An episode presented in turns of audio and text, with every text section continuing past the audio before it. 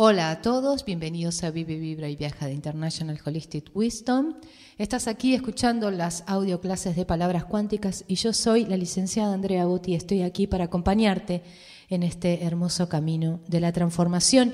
Y hoy para empezar esta semana, super power, super enchufados, estuvimos haciendo un trabajo maravilloso de observar y de poder realmente administrar muy bien nuestros pensamientos, pero hoy en este comienzo de semana quiero recordarte que naciste con una máquina de generar realidad. Bien, cada uno de nosotros nació con una máquina de generar realidad y lo dramático de esto es que muchos no lo saben, muchos ni siquiera se acuerdan.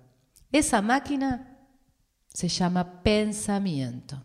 Y el hecho de que muchas personas enciendan la televisión para ver, ¿no? Que echan y miran cualquier programa que no han elegido es una metáfora perfecta en el plano de lo material, de lo que hacemos en el plano de lo inmaterial. O sea, nuestro piloto automático, eso que estuve hablando la semana pasada, nos programa una serie de pensamientos para hoy, incluso hoy que empezamos la semana, seguro abriste los ojos y te conectaste, piloto automático.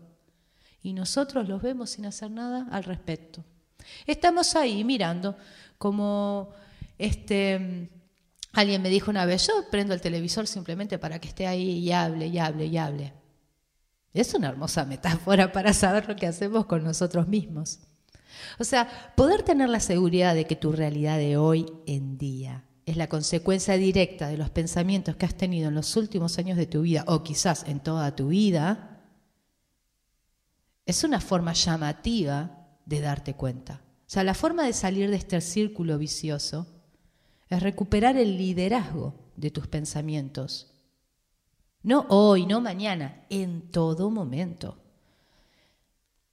Y se requiere de mucha atención, se requiere de un compromiso, pero también se requiere de una actividad y observación constante. ¿Por qué?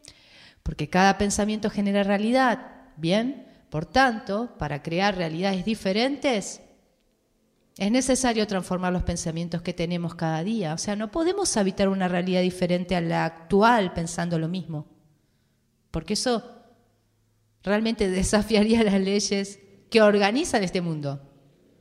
Es más sabio buscar soluciones espirituales a los problemas materiales que buscar soluciones materiales a los problemas materiales. ¿Se entiende?